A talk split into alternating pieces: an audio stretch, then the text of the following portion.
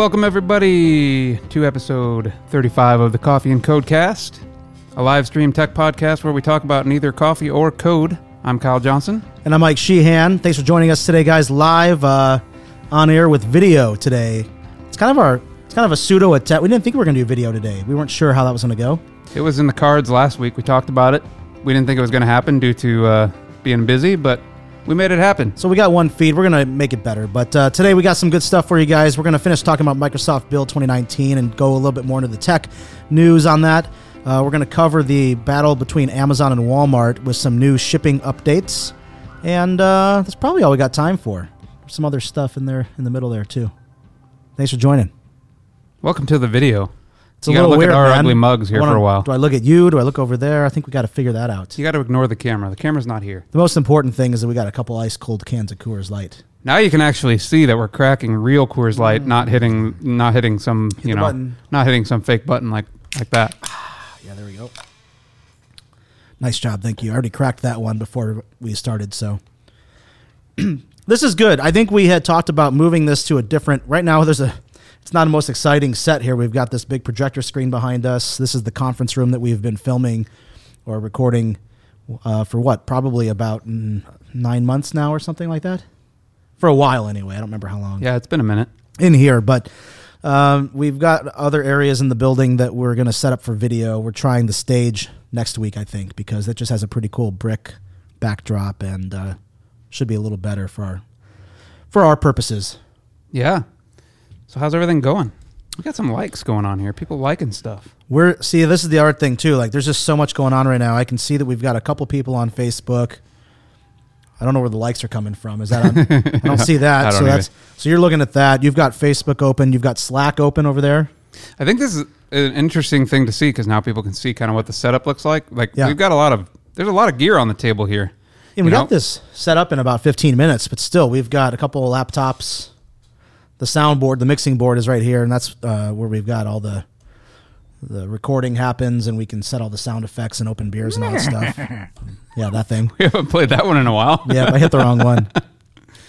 But you're right. You can get a better p- picture of what we've got going on for this little live stream setup. Yeah. So you got laptops over there. I don't know if it's uh, visible. Yeah, it is. The little white device kind of over there. That's the uh, video broadcasting device. Yeah, this guy's the live streamer. So once we have more video angles, he'll be able to switch using his iPad uh, video angles uh, one to another, and that's what ha- that that device handles that. Um, so a lot of stuff on the table. We need to clean it up. We need to make it look a little more presentable. Yeah, for sure. I mean, this was a dry run. We just wanted to see if we could get a video working and just do a test of getting it out there. Unfortunately, we can't at this time get it out on multiple channels like we were going to do Facebook and YouTube. It looks like at this point we're just on Facebook, but that's fine. That's where we get a lot of love. Yeah, thanks for bringing that up. Uh, somebody had already commented on me. Where why aren't you on YouTube? Um, currently, we've gotten better response on uh, Facebook just by posting it. Uh, video, I think, is going to draw even more people. So we do want to still tend to YouTube, but we need another service in order to make that happen. So still working on that. Maybe next week. See how busy we get. Exactly. I think the point is is that we've done a lot to improve the audio quality over the last 35 episodes and we kind of got eh, not quite bored with it, but just wanted to do a little extra. And so now that we got the video thing, I, I look for some cool stuff to come in the next uh, weeks and months. I think it'll be uh, 10 episodes from now. The video is going to be a hell of a lot better than it is today.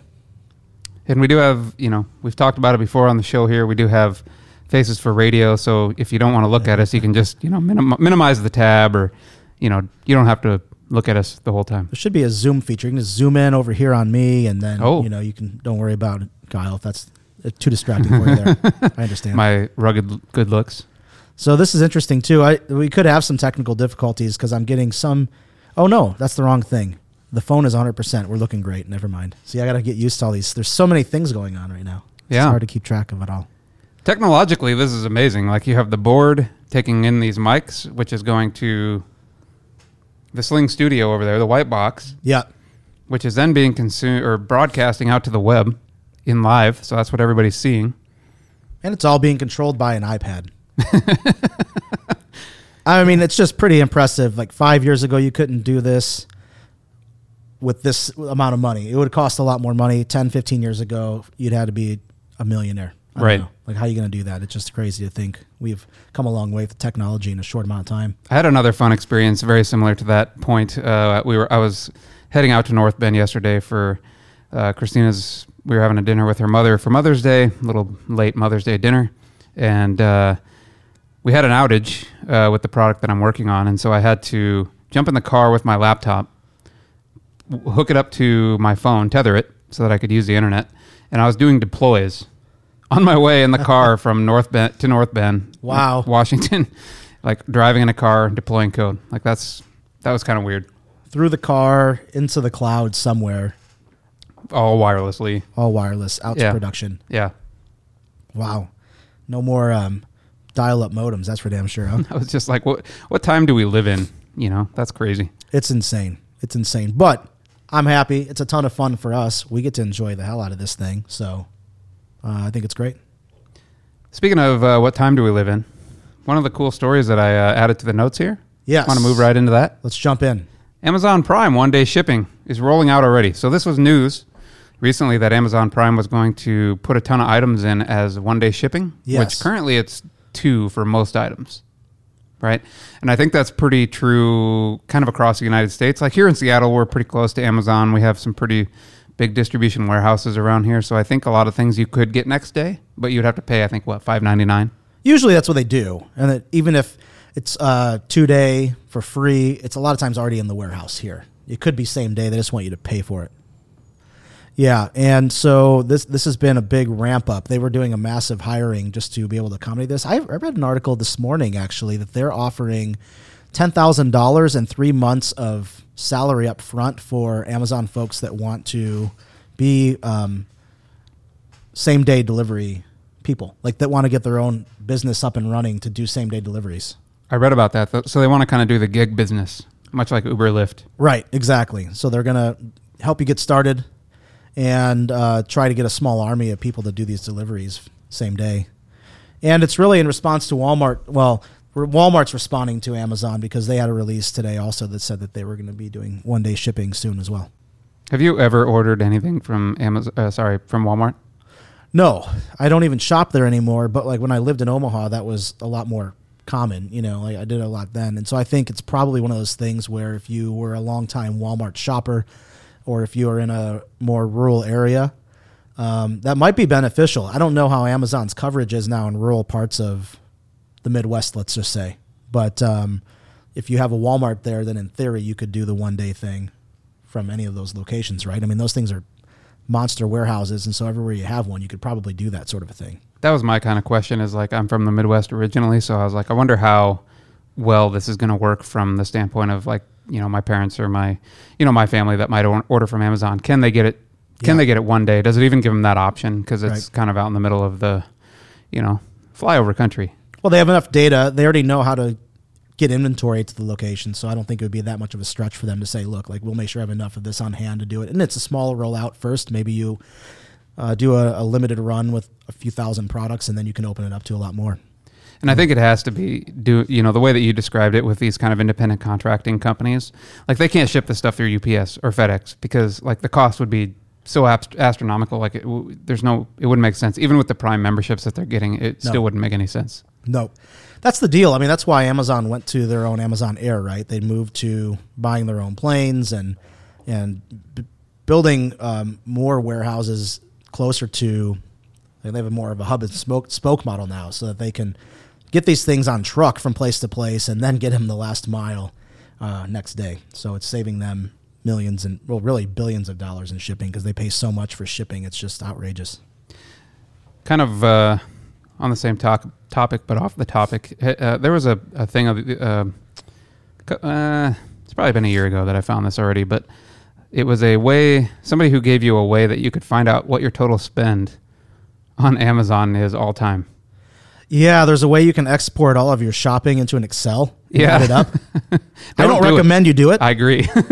Uh, it's pretty terrifying. I you- said I said very emphatically that I would not do that, and then I did it, and I was just like, "Oh my god!" "Why did I do it? Yeah, exactly. It didn't feel good. That wasn't a good idea. I Yeah. made better decisions in my life.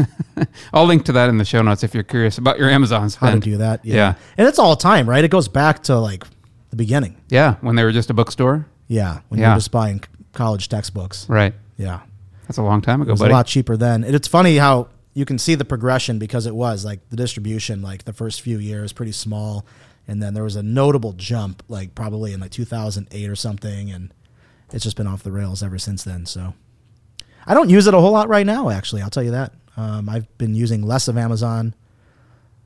I'm just I'm just buying less. I, I don't think it's because I'm going somewhere else. I'm just buying less. I'm with you, at the, uh, especially this month. We've been trying to cut back, but any any particular reason?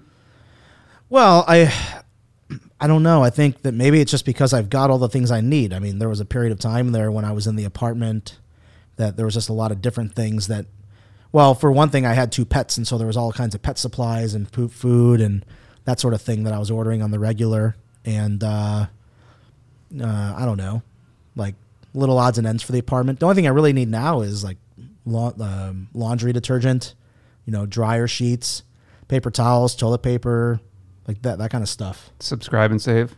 Yeah, like those types of items, and so I do that. I just don't have them very often. Like if I get a big roll, a jumbo roll of toilet paper, like I might do that a couple times a year or something. I just don't Yeah. need, you know what I mean? Like I don't need them that often. Yeah. We still utilize Costco for some of those kind of big bulk purchases like that. But yeah, I definitely have like detergents and soaps and things like that that come, you know, via Amazon Prime, subscribe and save. Yep. Cat food. Yeah. Yeah. Yeah, like I said, I still use it, and, and more now than anything, I'll just get like odd and end stuff. I'll get books with it sometimes, or really the thing I've used it most this year has been all this shit that we have in front of us here. Like I've been getting most of this stuff from Amazon. yeah, you've got a pretty. I mean, let's just be honest here. The the what I what I've got sitting in front of me, this mic, this laptop, those are mine. The rest of this shit's Mike's. yeah, it technically belongs to Pragma Consulting LLC. Thank you very much for your contributions to this um, marketing endeavor. It's a marketing expense yeah. in the business world. Yeah, We'll, we'll talk a little, bit about more um, tax write-offs here in another episode, That's, but uh, uh, yeah, that's another. we're getting a little long in the Talk uh, time. in the chattiness here. Maybe we should move along. Yeah, let's move along. So I don't know how much of this we're going to get to, or how much we even should get to. But you know, last week. Oh yeah, please cue up the. Uh, please cue that up You, for me. you're getting a little I get a little ahead here. excited, man. I need our course. We need our Give bumper. Me a second here. Here we go.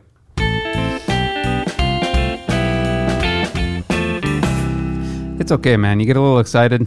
I, just Get a understand. little, I get a little Coors Light in me, and all of a sudden, like I get a little lit up. You know, I just get a little fired up about things.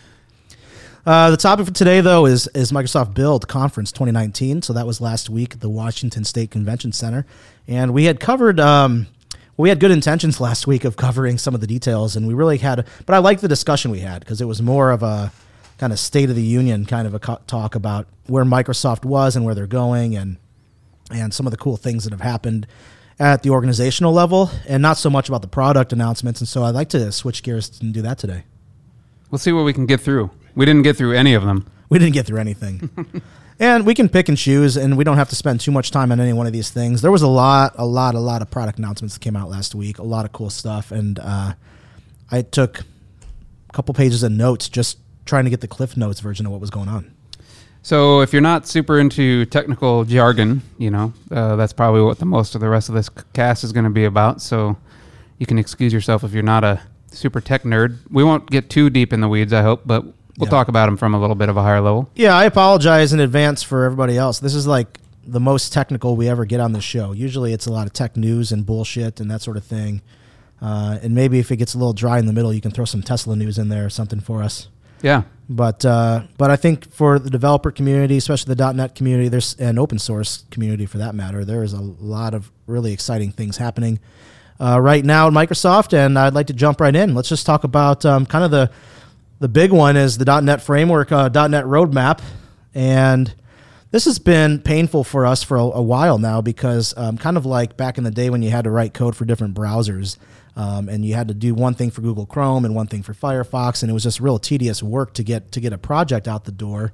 Like we've kind of had this like dilution in the .NET framework now, where if you want to build for mobile apps in the Xamarin framework, then you're using kind of one part of the .NET framework over here, and if you're doing uh, you know like desktop development, there's a different .NET framework here, and if you're working on a Mac, well, that's a whole other framework, and some stuff is just isn't going to work. .NET roadmap with .NET 5 brings all those together. So you have one .NET now. You're going to get rid of all these different libraries and mismatch of of uh, methods and that sort of thing, and it's really going to give you one experience across all pro- all platforms.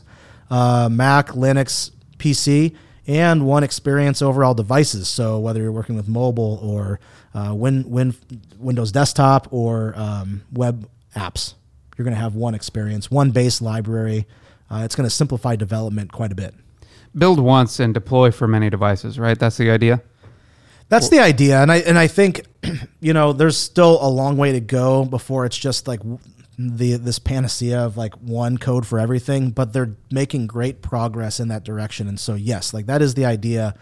Uh, write once, deploy to many, and so I think the long term vision would be almost if you could imagine you have a project, you write code for that one project, and with a click of a button, it goes on your Windows desktop, it goes to your mobile phone, it goes to your iPad, whatever. And I think that's the direction they're going. Um, not quite there, but it's getting a lot better than it used to be. And I think this is just the the next kind of incarnation of, of the .NET framework, right? They kind of went from like purely .NET framework that was kind of the only thing that was available. Then they went to uh, they had .NET Core and .NET Standard, which uh, .NET Core was kind of the new way to do things, which I think is more or less what the new what is it .NET five. Yes, That's more or less what it is, right? it's core. It's just yeah, the, Yeah. it's going to be the new guy going forward, and they're going to bring the other things into that fold. But before you had .NET Standard, which could kind of bridge the gap between those two frameworks. Either one could talk to it, so you kind of have like a, a middleman, if you will. Right. And so now they're just kind of fully launching all the way to the other side, which I think is is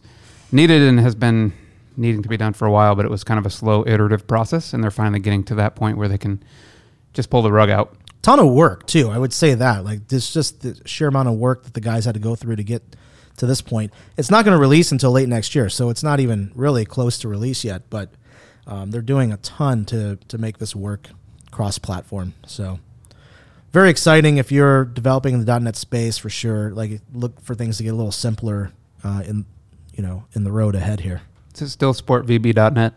Oh, of course. Oh, well, good. Then then I'm in. VB.NET, uh, C Sharp, and now they even have Q Sharp, which is their quantum computing language. F sharp.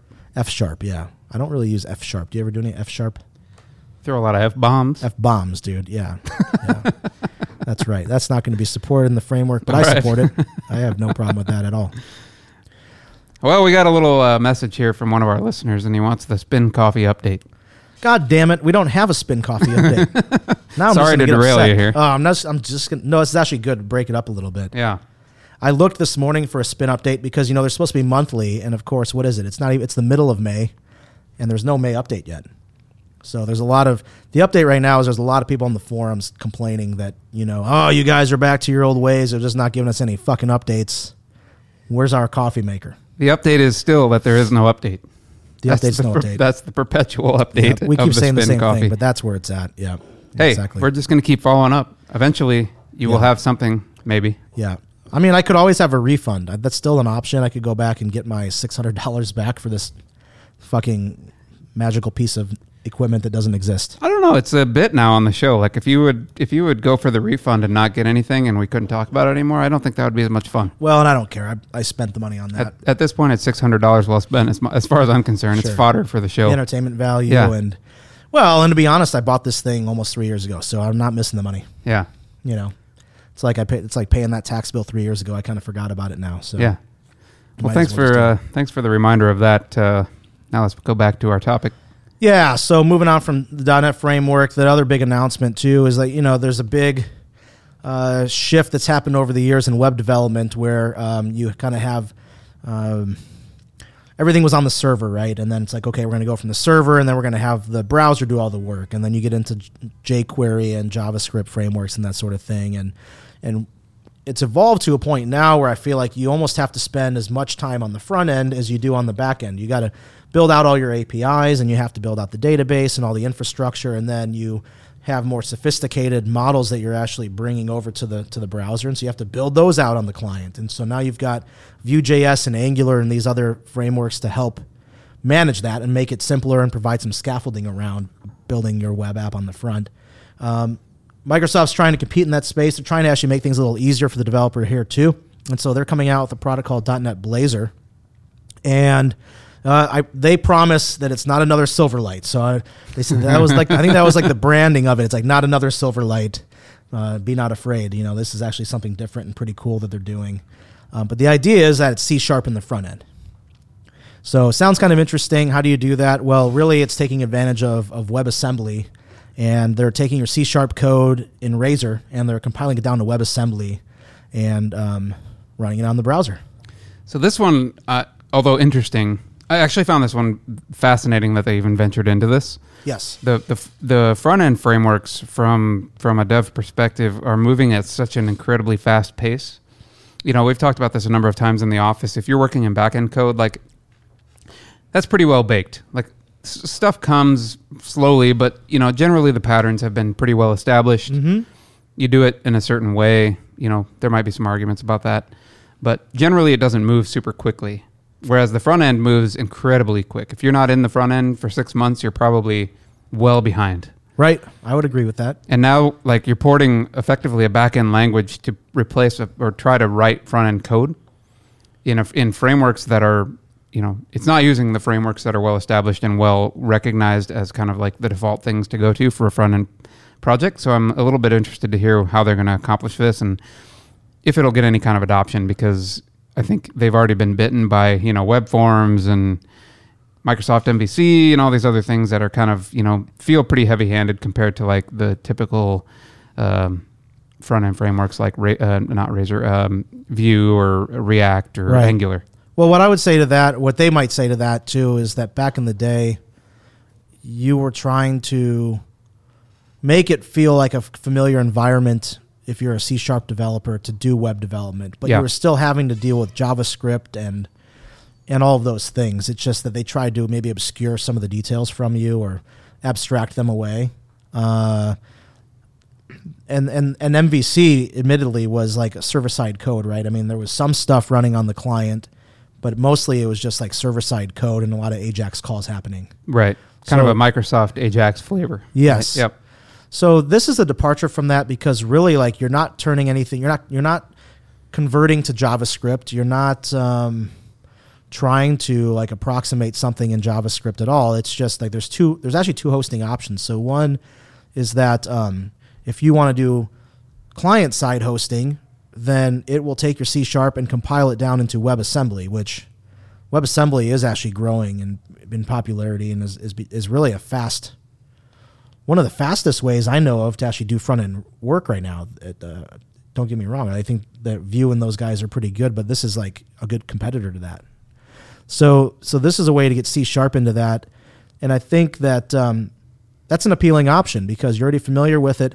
Here's the benefit: you don't have to do your models twice. So you don't have to have, um, you know, your your API has a view model, and then you go back to your front end code, and you got to have a JavaScript model. You, it eliminates all of that. You basically just use your API view model in the browser, and it already has the events that you need, like the click events and all the event handlers to handle um, the events that you're trying to process. I think that's always been a like you know it makes me think of like Rails back in the day when like you could scaffold shit. You like you would like literally write like Rails scaffold user or something like that, and it would build you a user form and that would interact with the database, and like everything just kind of happened automat uh, automatically and Yep. it was great until you needed to do like anything more sophisticated with it and, and then it like on all fell apart like i kind of feel like that's where this is going to be headed like i think it can do some things very quickly and easily for like a very basic project but i think once you really start to have to pull it apart and do something more sophisticated i think it's personally i think it's not going to do well but i'll be interested to, to tie, tie into it and see how it works Is this time to crack the second one here? let's do it All right. Oh yeah, that's good. there we go one more Mm. That's for our listeners.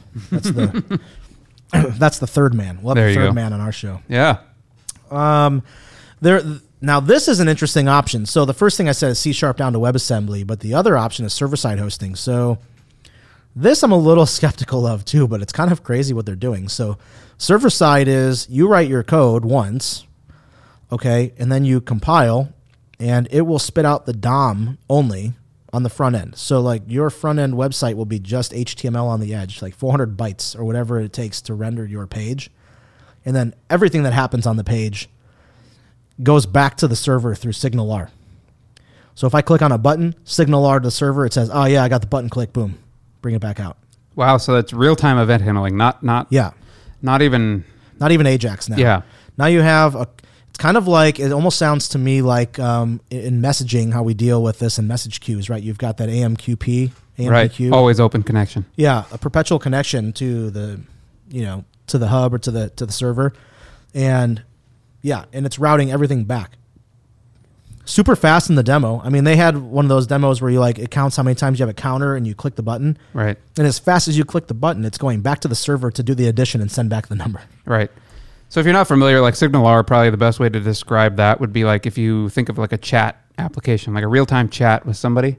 That's kind of a good use case for SignalR, where it's like anybody that's subscribing to it. So like if I'm sending a message to Mike, like he's got an open connection and he receives the event, Yeah. and it immediately pipes into his side and tells him that there's a a new message. I think of it like a, a simpler way to describe it would be like the old landline or like through a telephone. You know, like a, a typical web request and a web response would be kind of like picking up a phone and dialing a number and then waiting for someone to pick up and then like you relay the information and then you both hang up. Um, I mean, that's kind of a, a way where SignalR is just like you got the phone, you already dialed, somebody's on the other end, and now you just keep the thing on Right. like off the hook the whole time and you're just talking and you can wait 30 minutes and come back to the phone and say something and they're already there listening to you so you don't have any latency there's no delay in connecting to the other side And so effectively, it's compiling it down. It's not a whole lot different than like when you uh, compile or, or or build down like a Vue project. Effectively, what you've got at the end is is just HTML and JavaScript yeah that are posting to some server or something somewhere. Um, but in this case, the posts are to SignalR versus to an API, which um, is kind of a round trip type thing, where basically you're saying like, "Hey, uh, API, um, here's here's some data, open connection. Here's data, close connection." Right? that's right Yeah. so i thought that was interesting i'm not sure how practical that will be either i'd like to see it i'd like to get my hands on it a little bit more but i did love the idea of the simplicity of not having to replicate in the front end what you've already done in the back end i think if if they really pulled it off, then that could be a big time saver. And maybe it's not something for, um, you know, I don't know. I'm just making this up. But maybe it's not for like public front facing sites at scale, but it could be great for intranet or if you need to stand up an app pretty quickly, that you just eliminate a lot of work. I would agree with that. That makes a lot of sense. Yep. So that that's pretty neat, man. .NET Blazor, that was a new a new one. And is that available immediately, or when is that when is that shipping? Um, you can already do work with it, but I don't think that's for production use yet. This is still in preview, and um, the idea here too is that it's going to replace Microsoft Web Forms, which is the old beast that you and I got started on back in the Med Center days. Web forms. I love. Uh, no, I don't love them. We don't really love web forms, but they were nice back in the day. You could like drag and drop shit onto a screen, and then all of a sudden, you know, like Ma- Microsoft Magic happens, and your database is on your web page, and all that cool stuff. Grid views. Yeah, it was very much kind of built off the old like, you know, Windows forms model. Yeah, that was the idea. Kind of like building drag. It was the drag and drop idea that you used to do when you were doing Windows development. You could now bring to the web, and so they announced that that's going to be retired. It's not going to be developed or supported past .NET 4.8, so it's not coming over to .NET 5. .NET Blazor is going to be the new way to do web, all things web, um, and it uses Razor and all that cool stuff too. Did they talk anything about backward compatibility from .NET 5 on to back to any of the, you know, versions that are existing? .NET Framework, .NET Core, etc. Hmm. I'm. I wasn't privy to that. If that happened, I don't. I don't know. Yeah, just kind of. I mean, just was curious as to like how much rework you ha- you're going to have to do to to migrate to that kind of a framework. So Yeah, I'm sure there'll be some. um, I think I think that's the idea is that like there's it's it's it's going to be a lot of work if you're going to have to go from a web forms to a Blazor or something like that, right? sure. Um, you know, from .NET 4 to 5, just the framework stuff. I think I think it's going to be kind of like what it is now for framework versus core, right? Like it's there's going to be some things that just don't exist anymore that you're going to have to get used Right. to or, re, or rewrite. So That's cool. I'm excited to see the new technologies. I, you know, I'm not, I'm not going to say that it's going to replace Vue, React, and, and Angular. I think those are pretty well established players in, in the in the business, and I think, uh, I think of I think of Blazor almost. You know, it kind of makes me think of like Microsoft's forays into like, uh, what's a good example? Try, well, trying to reintroduce Internet Explorer or Yeah. Edge yep, right? They're not well respected in that in that particular industry. They're not well respected in the last time Microsoft kind of really published a front end package. What was it? Front page. Yeah, the front Or web page was kind of like a Cold Fusion, not Cold Fusion, but Macromedia, what Dreamweaver or something like that. No, that was totally different. Front page was a Microsoft product. I'm pretty No, sure. no, no. that's what I'm saying. It was like to rival that. Ah, yeah, I see what you're saying. Um, yeah, and it was just not pretty. I think that's it had the markup it had was pretty disgusting, kind of like a Word document or something. Well, it was, yeah, font tags and stuff like that. I remember that was kind of the first thing that I got into when I got into. I don't know. It's probably not even correct to say development Yeah. at that point, Fiddling with code. but we uh, we definitely put together a lot of databases that had Access backends. Yeah. Microsoft Access because that's what I wanted to use. that's right. Yep, and I was trying to convince you know coworkers to use CSS instead of these font tags and all this other Why would I want to do that? I could just say width equals 49 right here. Right, exactly. It's It's, so much more convenient. It looks good. Yeah. Color equals black. It's actually not a bad segue. It's not next on the list, but it's in here somewhere. But you're talking about Microsoft Edge, and one of the big announcements that they had was that they finally, you know, this is something we've hated for years as developers is maintaining these different uh, standards on each browser. And so if you're coding, not only like for Chrome or for Firefox or or Edge or IE, but now it's like within the IE community, you got to support IE six versus seven versus ten. They're all a little different. Some tags work in some, and some tags break in others and they were trying to get on the same standard but never really did and they finally caved in and said fuck it like the next version of edge is going to be running on chromium I think we talked about this a little bit in the last show, if I'm not mistaken. But yeah, it's going to run on the Chrome engine. that's right we Right. did maybe we did cover that last Yeah. time because that was a pretty big deal i mean that's huge It is a big deal. Like huge the- announcement Yeah. So really, what amounts to is kind of like I or Microsoft is kind of wrapping the Chrome browser, kind of like in a simplistic term, it's they're wrapping the Chrome the, browser. the engine behind chrome right, Right. like where, where it does all the interpreting and and draws the shit on your screen that's all going to be one code base now but Yeah. they can still say that they have their own browser and then they can add their own enhancements to it right. Will they still send a non-IE user agent string? i don't so know that you can't filter them out. That's a great question. I don't know. I know they have IE mode. I'm not really sure what they're going to do about that. that was so IE mode, if I'm not mistaken. That was a feature that if it is, uh, you know, if, if if like a lot of these big organizations have websites that are super legacy, super old, and they continue to run, but they can only run in a certain version of the browser. Let's say IE six, seven, something like that. Uh, IE mode, if I'm not mistaken, is if you're using Edge, the new version of IE, it will understand that that site was built only for that technology, Yes. that that kind of era, and it'll kind of downgrade itself, for lack of a better term, to render in kind of IE6 or IE7 In a- mode. in more of a backward compatible fashion. Yeah. Right. So it'll continue to render the page, which is cool. Yeah. That continues support for these applications. It's cool on that aspect, but it's also unfortunate that it's not just like the final like nail in the coffin. Like get Yeah. these fucking apps out of here. Yes. Yeah. Yeah. Yeah. Exactly. Well, that'll be helpful. That'll help people migrate over because right now you've got to maintain multiple versions of browser. If you're a legacy uh, shop and you're running old old programs that are on the 10 years old or something like that. That's why I was just gonna look up how old is goddamn IE six or seven. Well, I mean, we were dealing with that in Nebraska still. I thought. We Right. were Right. Uh, so that'd have been like 2005, six, Internet Explorer seven. long time ago. It is a long time ago. Was released in 2006. That was Okay. seven. IE seven was. Yes. So six had to be like Six was- 2004. Six was horrible and worse. No, it was 2001. Oh my God. So we have apps that are running still that are 18 years old. We've been complaining about this browser for that long. Half my damn life. I've been cussing IE6. Yeah. It's getting better, Yeah. We're making progress there. sort of. We're masking the problem.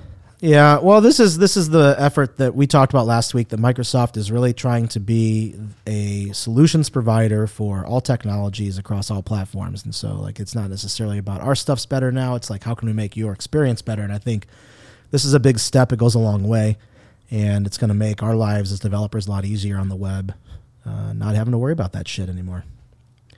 So yeah, that's about all I can say about that. We can we can move along a little bit. You want? Do you have anything interesting you want to sprinkle in the middle here? No. Okay. this might be interesting to some people uh, because it does. You know, it sounds super techy and geeky, but Microsoft Azure in their cloud, they have a lot of these services that you can use um, to hook up to your applications to do things. Um, and cognitive services is a big branch of the, the offerings they have. And what is cognitive services? Well, well, cognitive services is all kinds of cool stuff like like speech um, recognition, like speech to text or text to speech. And so just think before the cloud, um, I had a little business and I wanted to uh, transcribe. You know, like doctors used to do this all the time, right? Like they'd have to call a transcription service and have someone like convert their notes over the phone, like to text. Yeah. And you'd pay a lot of money for that service, or some hospitals would pay for that service. And it was really a pain in the ass because the doctor would have to, you know, dictate their notes into the phone and then wait for someone to type them up and then send them back. And maybe it wasn't perfect or it was hard to understand. And so that was a very manual process.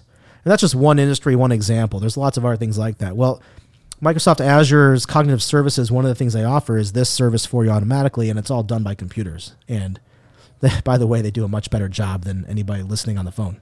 And they can do it in multiple languages. Yes. They can find like disposition information, which is pretty cool. So, like, what a good example of that might be like you take a whole recording of, say, a phone call to like a good example of this might be something that uh, people aren't happy, right? Like maybe you're calling back like your credit card company for a, a charge that isn't yours or something like that, and and and you're not going to be very happy, and so they record the entire call. Yep. And Microsoft Cognitive Services can can ingest that entire audio conversation and give you a score. like a sentiment analysis. Yep. So like on a scale of one to 100, 100 being really angry Yeah. and zero being happy, they'll give you a score of that conversation and say like we can say with X percent accuracy we think this person is you know 99% angry. That's right. Yeah. That's right. And it's it's really easy to hook up. This would have been something so complicated to try to build on your own before and, and get accurate. And now you can go to um, their site and you can hook this up and you can put your own data into it and immediately get feedback. Um, it's really amazing what they can do. And so we're looking at this for one of our projects around SMS messaging, and we want to try to figure out like, is there a way that we can automate opting people out of our text messages? Um, you know, like for example, if we send them a message like, "Would you like a quote?" and they say "fuck off," like we would like to automate that and say they probably don't want to hear from us again. 100% angry. Yeah. Yeah, that's right. And so uh, I tried this like through their form. I put that text in there, and sure enough, like it was a very negative sentiment. And so you could almost say like, look, if the sentiment score is below a certain threshold, then automatically unsubscribe these people, put them on do not call and do not contact, and move on. Yeah. And you don't have to have a human there reading messages and logging into the system and doing all this work. It's all automated. Right. Um, along those lines, they had a really powerful demo using Microsoft Word and speech services. And so, what they were doing was a translation service. And you kind of mentioned it a minute ago, but the demo that they had up on the screen was really cool. They had uh, like nine different windows of Microsoft Word open, and they were trying to simulate, you know, a, a live document that someone was typing, but there was people from all over the world that were reading this document. And so, as I'm typing in English, as soon as I type like a letter or two letters or three letters, it's immediately typing this in nine different languages um, Greek, Hebrew, Spanish, uh, you know, like uh, across the board. And it's live translating everything. And so it was the coolest thing I've ever seen because there was no delay, no late, anything.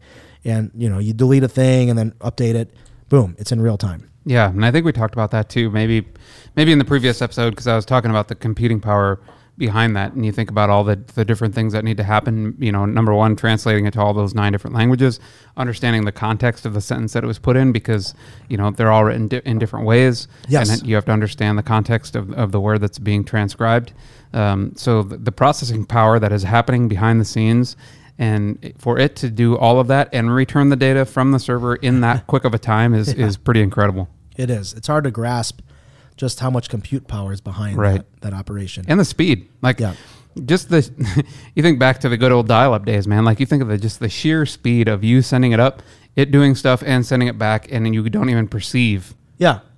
I remember the old AOL days when I wanted to like download an image, you know, and it was like, come on you were downloading mp3s napster.com well, Napster, that would take years though, dude. Like LimeWire. back in like the no, the late 90s if I wanted to do that shit, like a song would take, I would do that overnight. Like I would oh I would set a whole album up and go to bed and then come back and hope that it didn't error out or some bullshit. Oh you know? yeah. hmm But even if you just wanted a Or single somebody image, didn't pick up the phone. uh, anything, anything, exactly, dude. yes, exactly. Like, oh, I gotta make a phone call. Yeah. Oh, my dial-up just got killed. Yeah. Got to start over. Got to hook, that, hook that up to your teen line. I was at ninety-seven percent, and then I got wiped out. Yeah. Fuckers. no recovery from that. No, no recovery.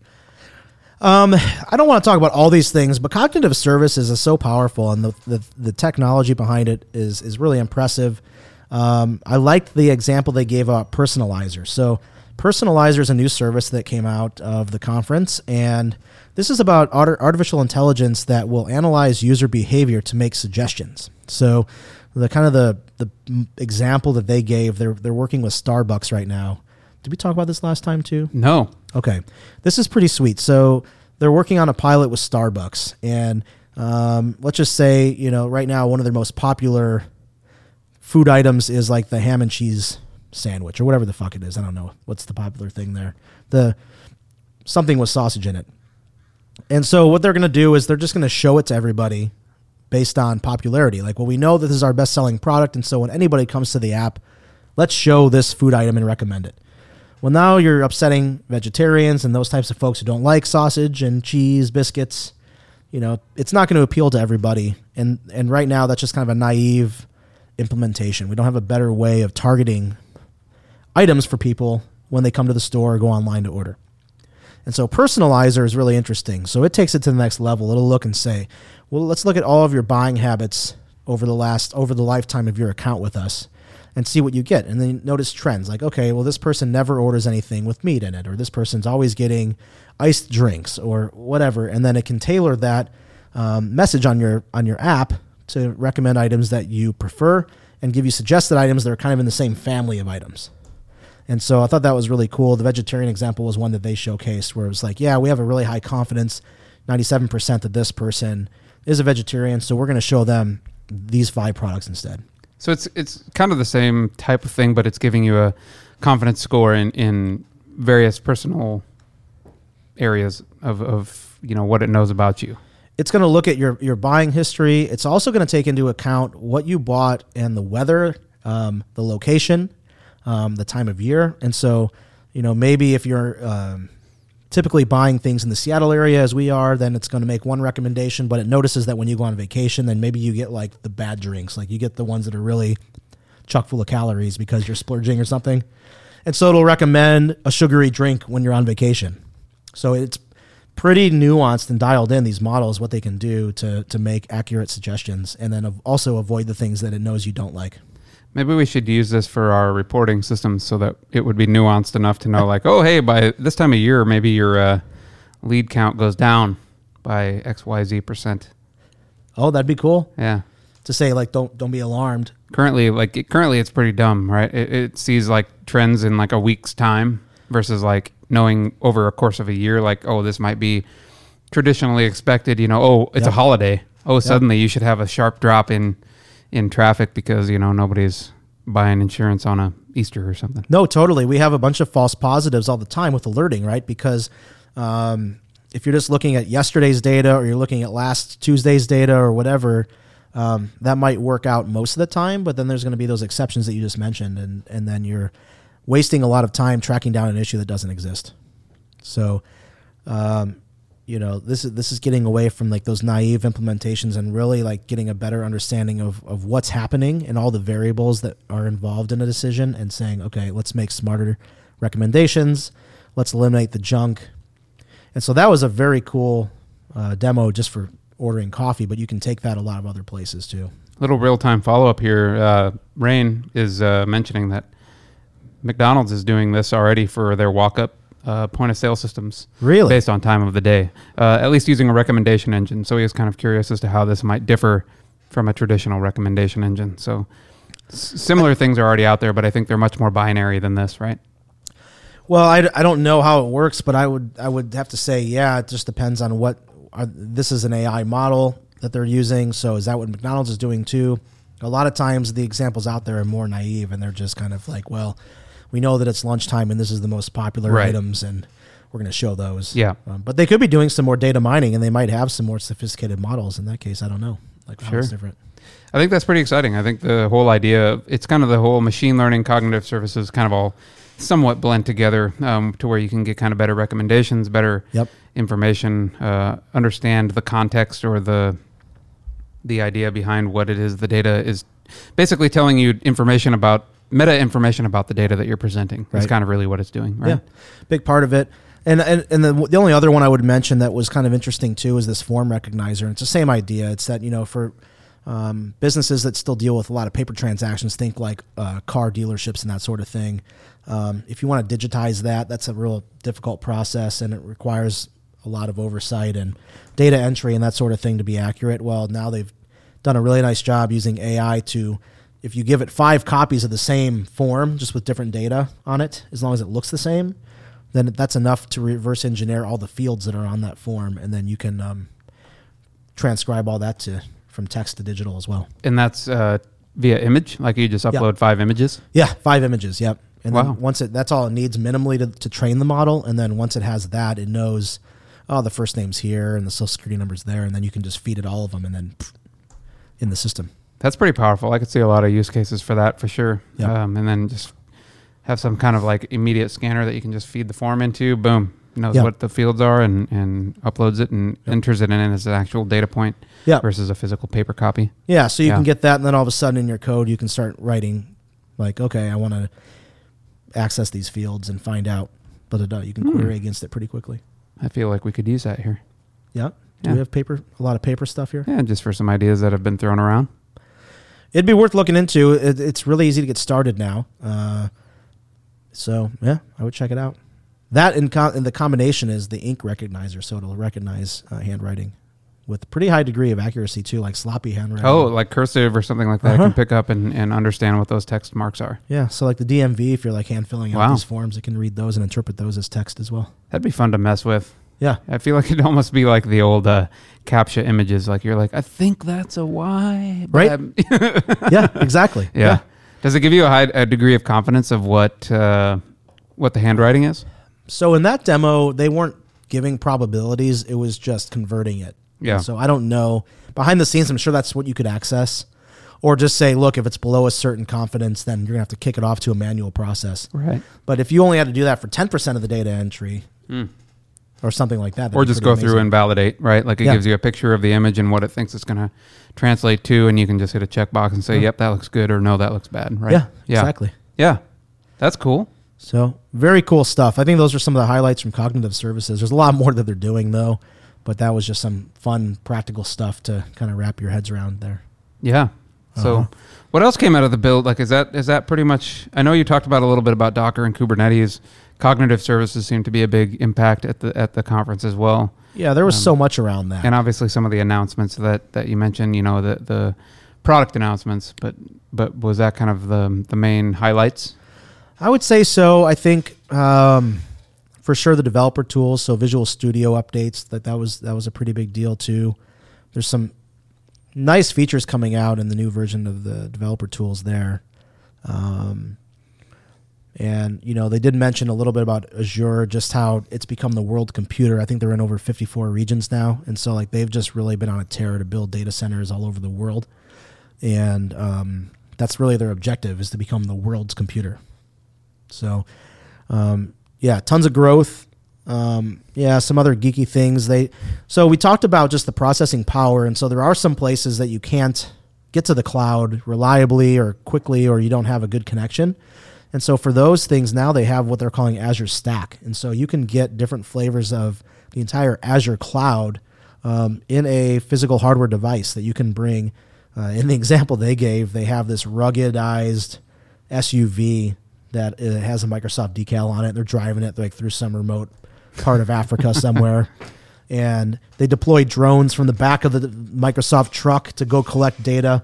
But what they're doing with this is pretty phenomenal. So if you have a natural disaster somewhere, like an earthquake in some in some part of the world, then they can deploy this vehicle and these drones, and they can immediately like get collect the samples of the terrain and use AI to figure out like, well, what's the best path to get to somebody to rescue them, or what's which roadways are intact and which ones are underwater or whatever. And you can get very quickly.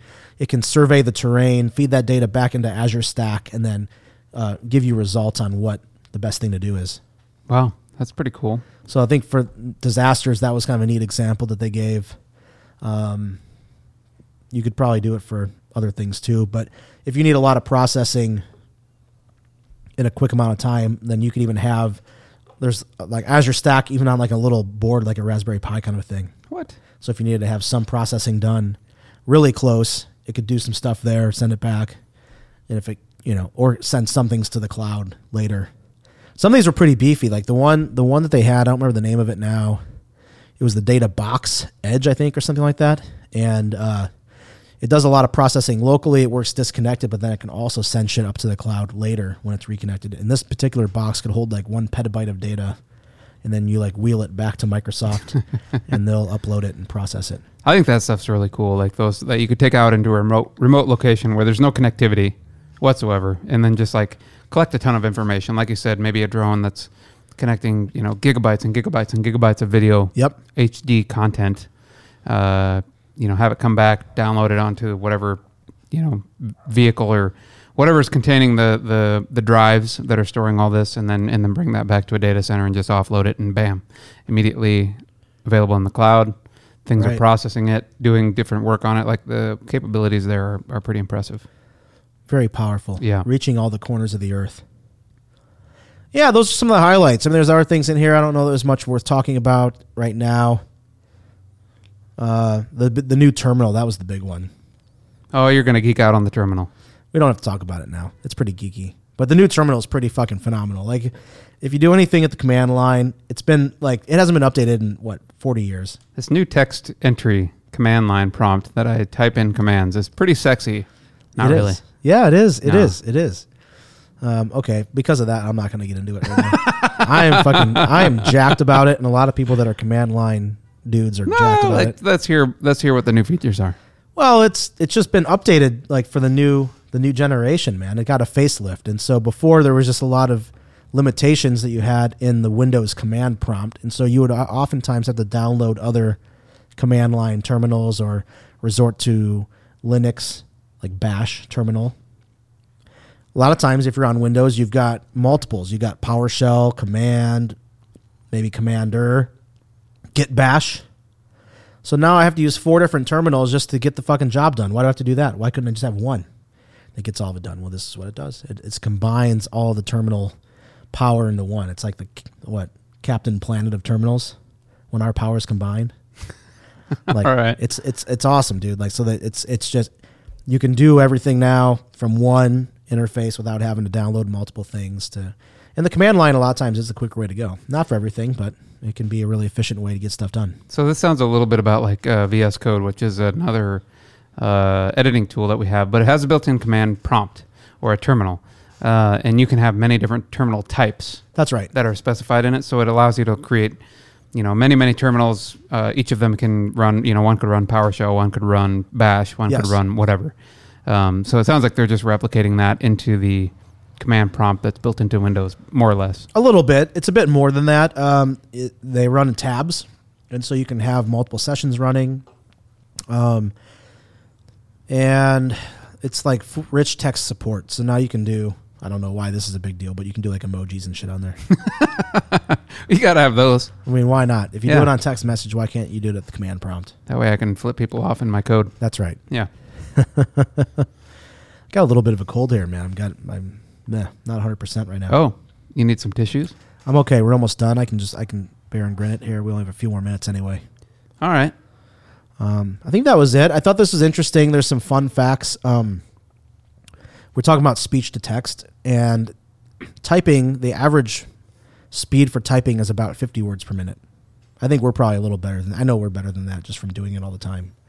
If you're at the computer, always. Um, but but that's the general average, and, and speaking is three times that, 150 words a minute. And so I think there's a big push here with like speech to text and, and that sort of thing that you can be three times more productive if you're um, using speech, and that's where they're trying to really open things up. And you have Alexa and, and uh, Cortana and that sort of thing already kind of out there, but they're just trying to make it that much more accessible that you just don't even type. I think that'll be good for like certain certain entries, like dictation or something where you have to write uh, write it out an email or something like that. But I think in the coding industry, that's going to be a pretty difficult thing to pull off. I couldn't imagine coding by speaking. it just feels weird. Closing bracket Yeah, like what do I say? Like var. console write line, uh, IntelliSense, IntelliSense. Uh, what's the name of that thing again? IntelliSense. C dot. yeah, system dot Yeah, namespace yeah, dot. yeah, yeah. Because I'm always just like cheating on there, so I don't know how it would be any faster. right. Um, so that was one kind of interesting fact. Another one is too is that a lot of times we um, don't really have a sense. I don't have a sense of what other projects are like out in the wild. I know that the project that we're on right now, it's a solution that has what probably eight projects in it, Right. which can look pretty pretty big if you're not familiar with that sort of thing. I know that back in the day, I just worked on like one or two little projects, and so that was a big shift for me is to see these other solutions that had a lot more going on. Well, um, they were talking about the performance of Visual Studio 2019 and how it can load a lot faster, and it can also hide the projects that you're not interested in, but still have them in the background, so you kind of declutter the screen. And they said that the Roslyn project that they had at Microsoft has 168 projects in the solution. How long does that take to open that damn thing? Well, a lot longer in Visual Studio 2017. That's for damn sure. That was that was one of the things. Like, man, it's like a huge performance boost. Here in Quote Wizard, we had a project called the whole enchilada, Yep. which was literally every damn Every application we had. every piece of code that was ever written here. one one big solution. You opened it up. It took thirty minutes to open that damn thing. yeah. Yeah. Um, so that's a good example. If you had it in 2019, it'd probably be a lot quicker. So Well, we can test it. I'm sure it exists somewhere. yeah, It probably wouldn't open anymore. It's so old. it's an old one. Good thing it's gone. I'm happy with that. Oh, me too. Right on. Well, I have one uh, one last thing I thought might be interesting to talk about, and that's uh, kind of crunch time, which is uh, the project that we're working on right now. It is crunch time. It is crunch time. We're down to you know basically a week in terms of business days Yeah. to work on the project. Uh, well, no, less than that. Less than that. Five days. Five days total. Non Before you're supposed days. to test it, like it's supposed Right. to be out in the wild for people using it. That's right. And we're still working on stuff. So, you know, crunch time for people that may not be familiar, like that's basically like that's time that like the developers have to either stay late, stay on weekends, that sort of thing. And we've been trying as much as we possibly could to avoid that. I've been scheduling, you know, uh, bug bashes uh, or or code sessions for late nights. We've been here a couple, two or three evenings till nine o'clock, trying to to knock some of this stuff out. But unfortunately, I think we're still going to be up against it. Um, the good thing is that I think the team in general has been really, really responsive to it. Nobody's kind of really grumbled too much, uh, even though that you know it takes them away from their family and it takes them away from things that they want to do and that sort of thing. But I think most people are, are very committed to the project and very committed to the goal. Yes. And I think that's um, something that speaks volumes to the team that we have here.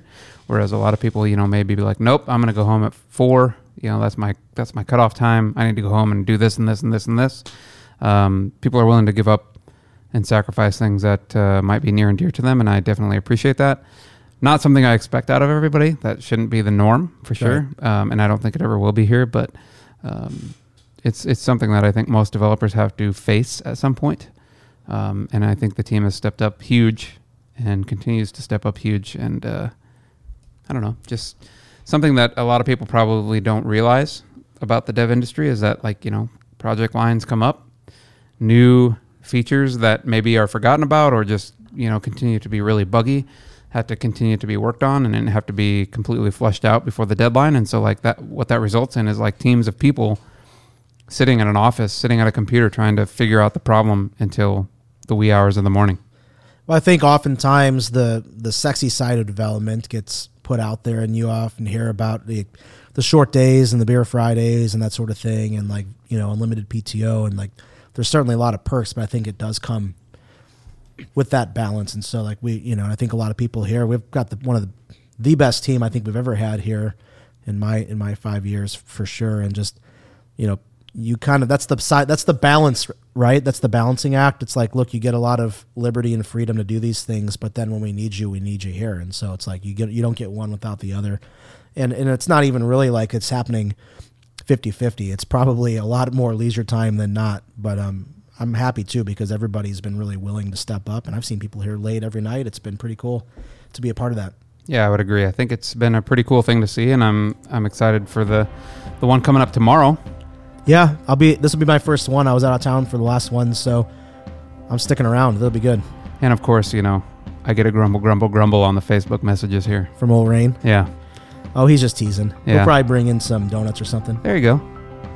All right. Well, thanks everybody for listening. Thanks for watching. If you stuck with us on this whole thing. Wow, we had like up to four or five people at one point. Hey, That was cool. That's Never had that happen before. Yeah. Well, the Coffee and Codecast is recorded live from Seattle, Washington every Wednesday, 9 p.m. Eastern, 6 p.m. Pacific. You can join us at www.coffeecodecast.com slash live. I need to get that pointed toward Facebook Yes. because I think we're going to be posting here more often. Our artwork is provided by Yurne, the Gentle Giant. You can check out more of his illustrations at coffeecodecast.com slash gentle giant. You can reach us on Twitter at CoffeeCodeCast or via email at coffeecodecast at gmail.com. The podcast is available from iTunes, Spotify, TuneIn, Stitcher, Google Play Music, and Radio Public, or wherever you get your podcasts. The website is www.coffeecodecast.com. Thank you as always for listening. We'll see you next week. See you guys. Woo.